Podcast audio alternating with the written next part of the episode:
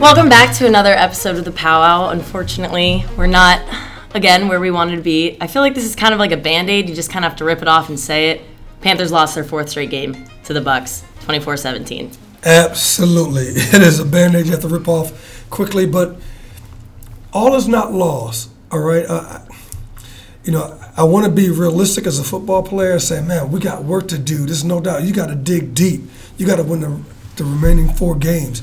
Is that a tall task? No, because we just seen the Saints get beat by the uh, by by the Cowboys. So it's not a tall task. Is it tough work? Oh, absolutely. Is it going to be a grind? Absolutely. But is it doable? Yes. Have we beaten ourselves? The answer is absolutely yes. I look at Detroit. I look at the Redskins. I look at Seattle Seahawks. Beating ourselves. Uh, so as I look at that, now it is, can we turn this thing around? The answer is yes. And in that locker room, and now, let me just be a football player. In that locker room, they don't ascribe to what the fans will look at and go, oh man, the season's over. Oh man, it's that. No, their job is on the line. And having your job on the line, having your back against the wall, you come out fighting and you come out swinging. Because guess what? They all know in that locker room that, hey, I might not be here. This this team team is going to be totally different. So as you're moving forward, you got much more incentive to handle your business, and you got four games to go ahead and do it. I know in that locker room they said, look. Let's go. We got to win these games. You were at the game this past Sunday. What was the vibe like on the plane coming back and in the locker room? What are the guys saying? How does it feel? I mean, obviously, losing doesn't give you the best vibe, and you've said it's contagious, but what are you seeing that you're still It was- excited about? Well, first of all, it was a somber plane. There's no doubt about that because they felt that loss. They realized that they let another one slip away, just like they let the Detroit Lions slip away, Seahawks slip away, the Redskins slip away. They, they let one just get away from them. The only game that they really got their head pummeled in was the Pittsburgh Steelers. They Which we just won. ruled out. I know they should have won the remaining games, and it's the inconsistent play that the lack of fundamentals, the plastering when you have to plaster, to go ahead and when you run through the quarterback when you're blitzing on the quarterback, some little fundamental things on the defense and on the offensive side where the four interceptions was just too much to overcome by Cam Newton or anybody else. It's just too much to overcome. That's inconsistent play.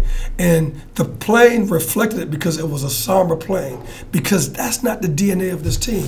The last couple of years, three or four years, this team has always been a team that ekes out, let me get on top, and I find a way to win.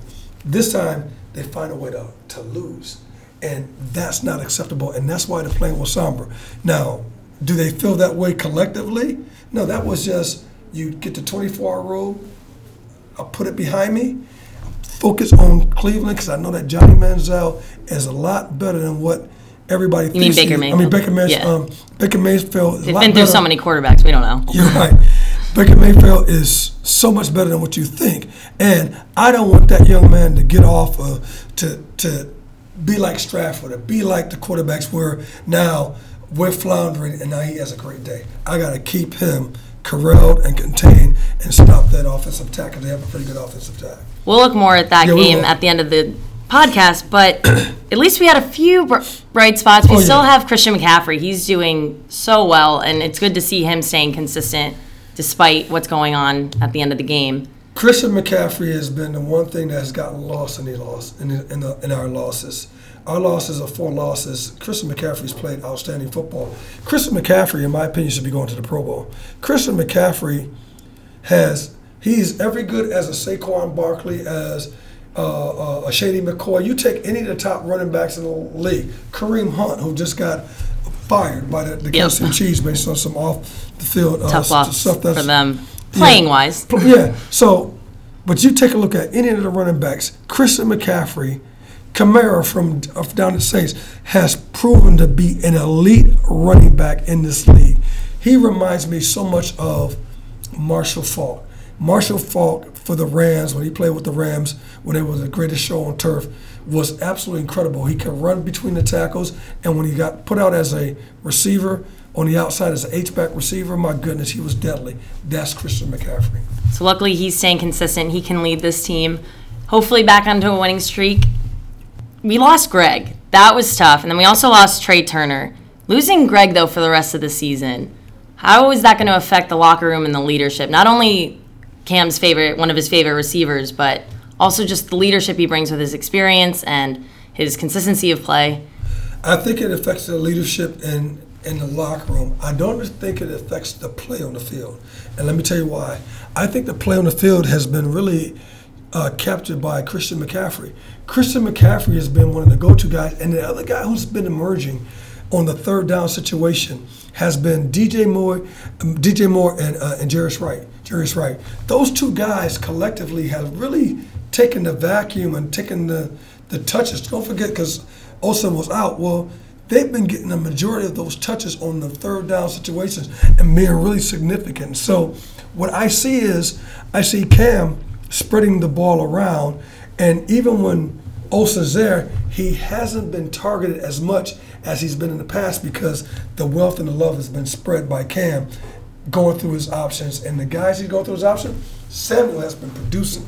DJ Moore has been producing. And we know uh, Christian McCaffrey is just a beast. So I think I, I, I, my departure is I think it affects the locker room, but I don't think it affects the field. That's always good to hear. We definitely have all of those weapons that we can still use. But where do we go from here? As the locker room, you said they get the 24 hour rule. This definitely feels like a keep pounding moment for the Panthers. I, I think your words are absolutely right. The keep pounding moment has to ring true.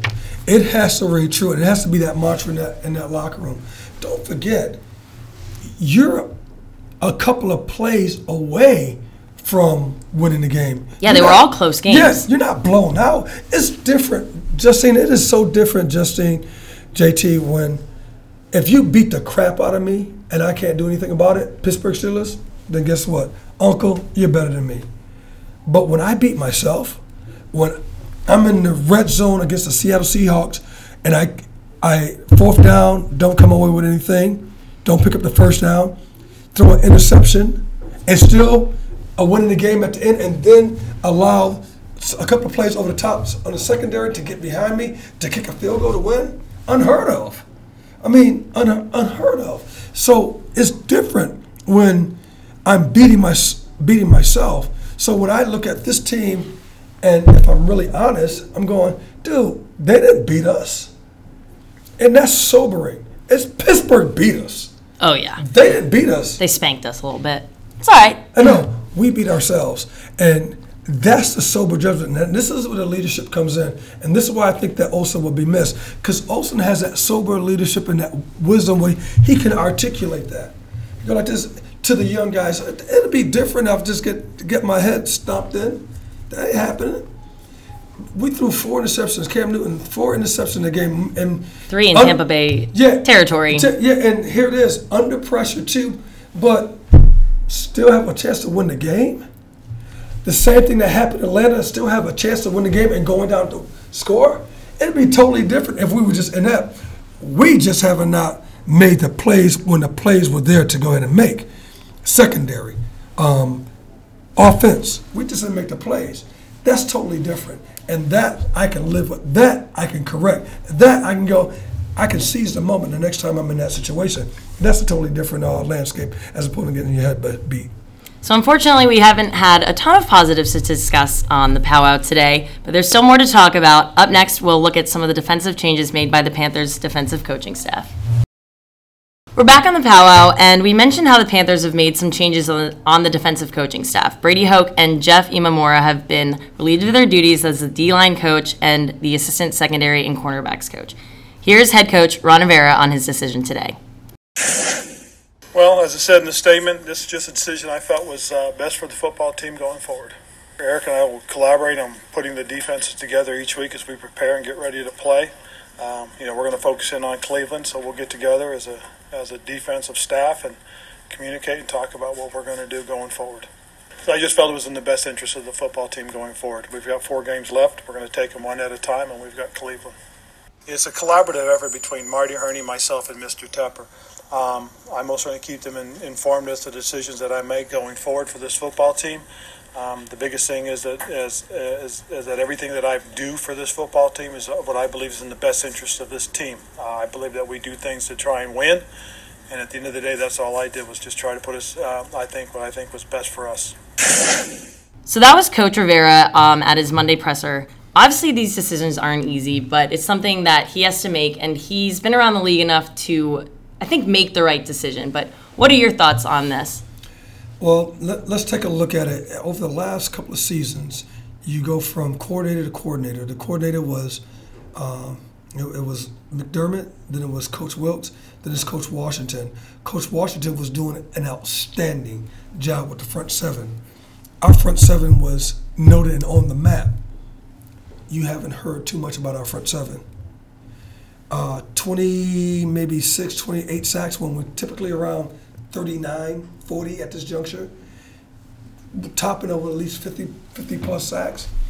That hasn't been the emphasis. That hasn't been the the narrative for our defensive front when it's always been that way. So now moving him back down to that defensive line coach taking responsibility, I get him back into a little bit more stable thing to where I need those guys coached up. Now that calls for the exit of uh, Brady Hoke. I, a guy coming from college into pros, a little different. Mm-hmm. Pros are a different mentality. College, you a little bit more rah rah, where you it's, it's, it's, a, it's a different way of coaching. It just it really is. And I think that not finding his groove in that is may have may have cost maybe some games. Let's talk about Coach Jeff Imamura, who is an outstanding teacher. But with that said, the places that we have struggled has been in the cornerback position, not the safety position, but the cornerback position. We look at the last game, uh, the Seattle Seahawks game. We look at when it was Corn Elder down with Moore on a touchdown on a fourth down and three. Wow, do you push the pocket?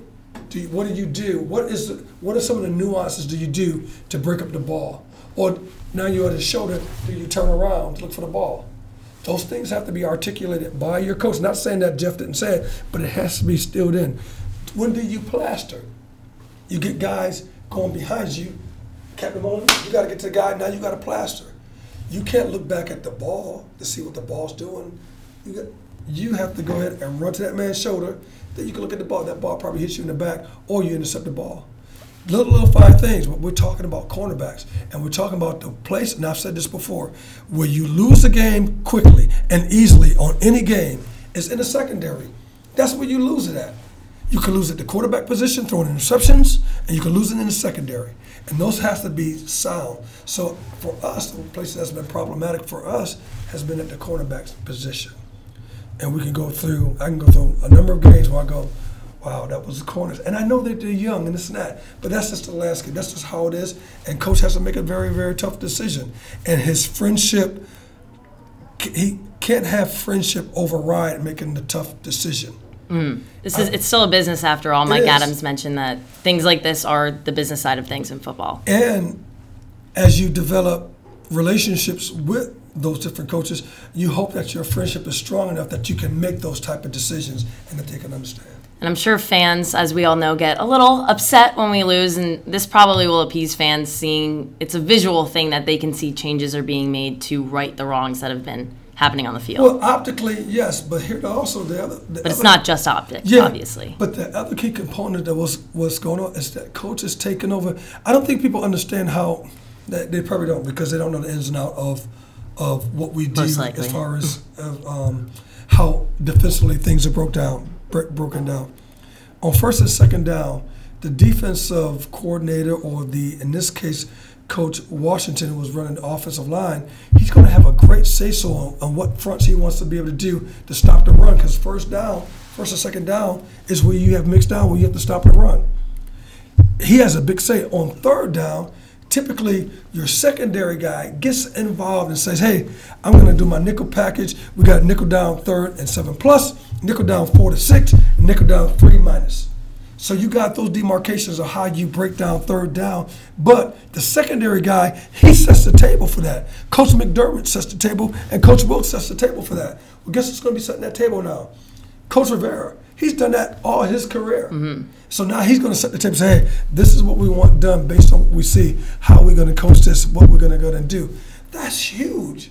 That is absolutely huge, as opposed to Coach Washington holding all those cards and being helped by maybe in that side, some instances Coach Rogers. So from that standpoint, I get it. But what's going on is that Coach Rivera is taking on a more active role and now taking off that that uh, head coaching hat a little bit and now getting down Getting dirty. a little more specialized. Oh, getting dirty because you talk about the back half. That that seven, the secondary along with the linebackers on third down situations, situational football, and now him putting his expertise and his stamp on it and say, oh, we're going to blitz on this. Third and 17, we're blitzing. Third, we're blitzing.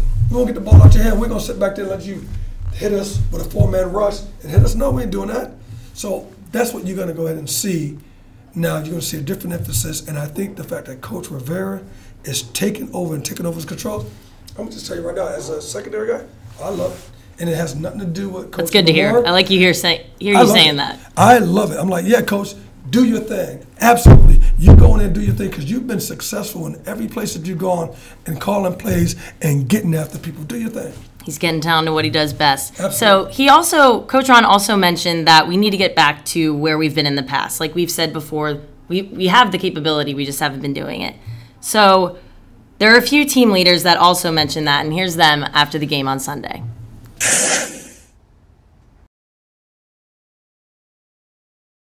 continue to harp on the things that we think aren't working. I was just telling Jordan, I think we have a discipline problem in critical situations, and so we got to figure out a way to address that. Coaches have been addressing it this week. I think it's on us older players now to really harp on it. In-game discipline, critical situations, understanding the concepts, not trying to make stuff up on the fly in all three phases. Being disciplined in your techniques, not getting holding penalties simple things. Being disciplined in your technique. Third, and we got to win the game. We got to have the best pass sets from an offensive line standpoint that you can have. And so, that's all discipline. It's not. It's not a talent problem. It just, we just really haven't executed for four quarters, um, and that's been the biggest difference for this team and for this defense. We just understand that you know we know what we have to do, we know what we're capable of, and it's just all about going out there, putting a complete game together, and we still haven't done that yet. That was Ryan Kalil and Thomas Davis. These two, among others, understand that this team has the pieces to make us a great team like we are, but we know something's just not clicking. Yes. And what I like about those two leaders stepping up, one offensively, the center position, big position, and then like the linebacker position, not Luke Kuechly, but kind of that emotional leader from uh, from that defense, which is Thomas Davis. They are soberly letting us and that team know that look, we got four games, dude. We we're It's not over yet. Where is it written that we're done? Just because fans are tweeting it, they don't know anything. As you said, they don't know the ins and outs. Absolutely. Listen to me. Where is it written that we're done? Who wrote it? I don't get it. It, it is always play, it always bugged me to no end when I look at a player like let's take David and Goliath. You see Goliath, you go, oh man, I want Goliath on my team. Well, guess what? You give me David with them dang stones he got, punching people upside the head with it, knocking dudes out, and then cutting off the head. You get me that cat. All right. Optically, uh, optics. I don't care what it looks like. What that guy is supposed to be able to do. I don't care. I want the guy that's going to go ahead and produce. And in that locker room, I don't care what it looks like. Man, we're six and six. What it tastes like, man, we just had an awful loss. Man, I don't care. It doesn't matter what it tastes like, sounds like, looks like to me. I don't care. I play football. I'm a professional football player. When we get locked down, we go in that locker room, we start breaking down film. That. All I'm fixated on is, oh, Cleveland, oh, Chubb, oh, Callaway, oh, what? Oh, Baker Mayfield. Oh, I got to bring the pain. I got to go bring some heat. I got to bring some hurt. I got to. That's how I think. Unlike our fans, love you. I get it. I get the emotional roller. I totally get it. I, I know that you're upset with me. Totally get it. But that does not deter me at one bit of what I feel in that locker room and what I am planning to go ahead and do, how I will study this week, how it will impact me, and what I'll do to do the little extra things to get myself ready for this game. Matter of fact, I'm trying to win four games when I typically go say one game at a time. Yeah, I got one game at a time, but in the back of my head, I'm going, oh, we can win these four games. Where's it written that we can't? Where's it written that we can't, JT? That's what I need to know. And if it is written somewhere and it's in stone, then all right, maybe we can't win. Then you're wrong, but it's not. But it's not written, and that's what I like about Orion Kalil, a Thomas Davis. I need to be reminded because don't forget, some of these guys are young. They're playing big roles. Ian Thomas, DJ Moore, uh, uh, uh, uh, D, uh, D, uh, Donte Jackson, guys, uh, Taylor Moton, guys, are Chris Clark, well, Chris Clark is not new, but new to the team. Guys are playing major roles, and you need to be reminded that you got four games left, and it is doable. This is highly doable. So from that standpoint, I like when my guys have to go say, calm the calm the waters, and let's go get after it. I don't know how anyone could think negatively about the team after hearing you. I love hearing you talk about it because I'm like, I'm, I'm jacked now. Let's go. Because I'm gonna tell you right now, I'm a football player. I know, yeah, do broadcasting, yeah, we're doing a podcast, absolutely. But here's the nitty gritty of it. I played football for 16 years. I've been in that locker room. I've been behind the eight ball. I've been in when you when you're losing and then you have to turn it around and you turn it around. I've been on those winning streaks and losing streaks. Yeah, and I know that football turns on a dime. It is always about it's a thin margin. You just go ahead and make a play. Can you make that play? I know you can make that play. Can you push that ball? Yeah. Can you intercept the ball? Can Eric Reid intercept the ball as opposed to getting a PBU knocking down the ball? Totally change the game. He catches that ball, it's a totally changed game. All right, now it's an interception. Now you kneel down, you get the ball on the 20 yard line, boom, totally different deal. As opposed to knocking down the ball. And how can I say that? Because I intercepted the ball instead of knocking down the ball because I knew it would change the complexion of the game and I risked it. So from that standpoint, I look at that young man, Eric Reid, in position. I'm going like this. Will he be in position again? Yes. Will he get the interception? Absolutely. Because he's like, look, I got to seize this moment, and I can't let the receiver get back in, Godwin uh, or more, knock down the ball or get a chance of it. I'm going to body him out with my body, and I'm going to make sure I secure it. And instead of body catching it, I'm going to extend my hands this time, and now I'm going to catch it with my hands so that you don't have a chance to go ahead. I'm, and I'm going to LeBron James you. Basically, I'll put you on the low post and LeBron James you. That's what I'm going to do. That's what we're dealing with, JT. And that's why I'm excited because I'm a football player, not a broadcaster, not a podcaster, a football player. Well, now I'm excited for next week. But before we get to that, I'm also excited about Flag and the Play Oh, coming up next on the Powwow. Welcome back to the happiest part of the show, Flag on the Play. Yes. Ready to make some calls? That's what makes the calls. All right, first one. OBJ has two 40 yard touchdowns this season, and Eli Manning has none with the Giants. Two 40 yard touchdowns, no flag on the play because OBJ has been struggling and trying to get maybe the monkey off his back as far as the media wars and all the stuff that's going on. So I'm happy for him that he actually got two 40 yard touchdowns. It's, it's, it's a little funny. It's a little Yeah, funny, but, funny, but no I mean, OBJ is an athlete all around. Yeah, but see that 35 yard touchdown that he threw. I mean, well, One of them was here at Bank of I. America. I said, I said, OBJ, nice, but I, I'm not mad at you at all because you're trying to win and they're putting you in every position for your team to win. Too bad he can't throw and catch for those Giants. Up next, Tom Brady fake retired with a video on social media after reaching 1,000 rushing yards, saying that's the whole reason he's been around so long. He just wanted to get that 1,000. Yeah, you know what? I I'm a Tom Brady fan, so I can't put a flag on the play Tom It was Brady. pretty funny. Yeah, it, it's very, very funny because Tom Brady is not known for running at all. But to get a thousand yards from that man right there, that is a milestone right there. So no flag on the play. Tom Brady, you're, you're, you're a beast.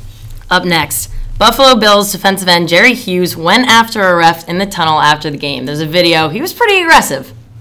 Flag on the play. Because guess what? That is a huge fine. And you go after the referee, you have a uh, you're gonna have a, a, a citation in your locker.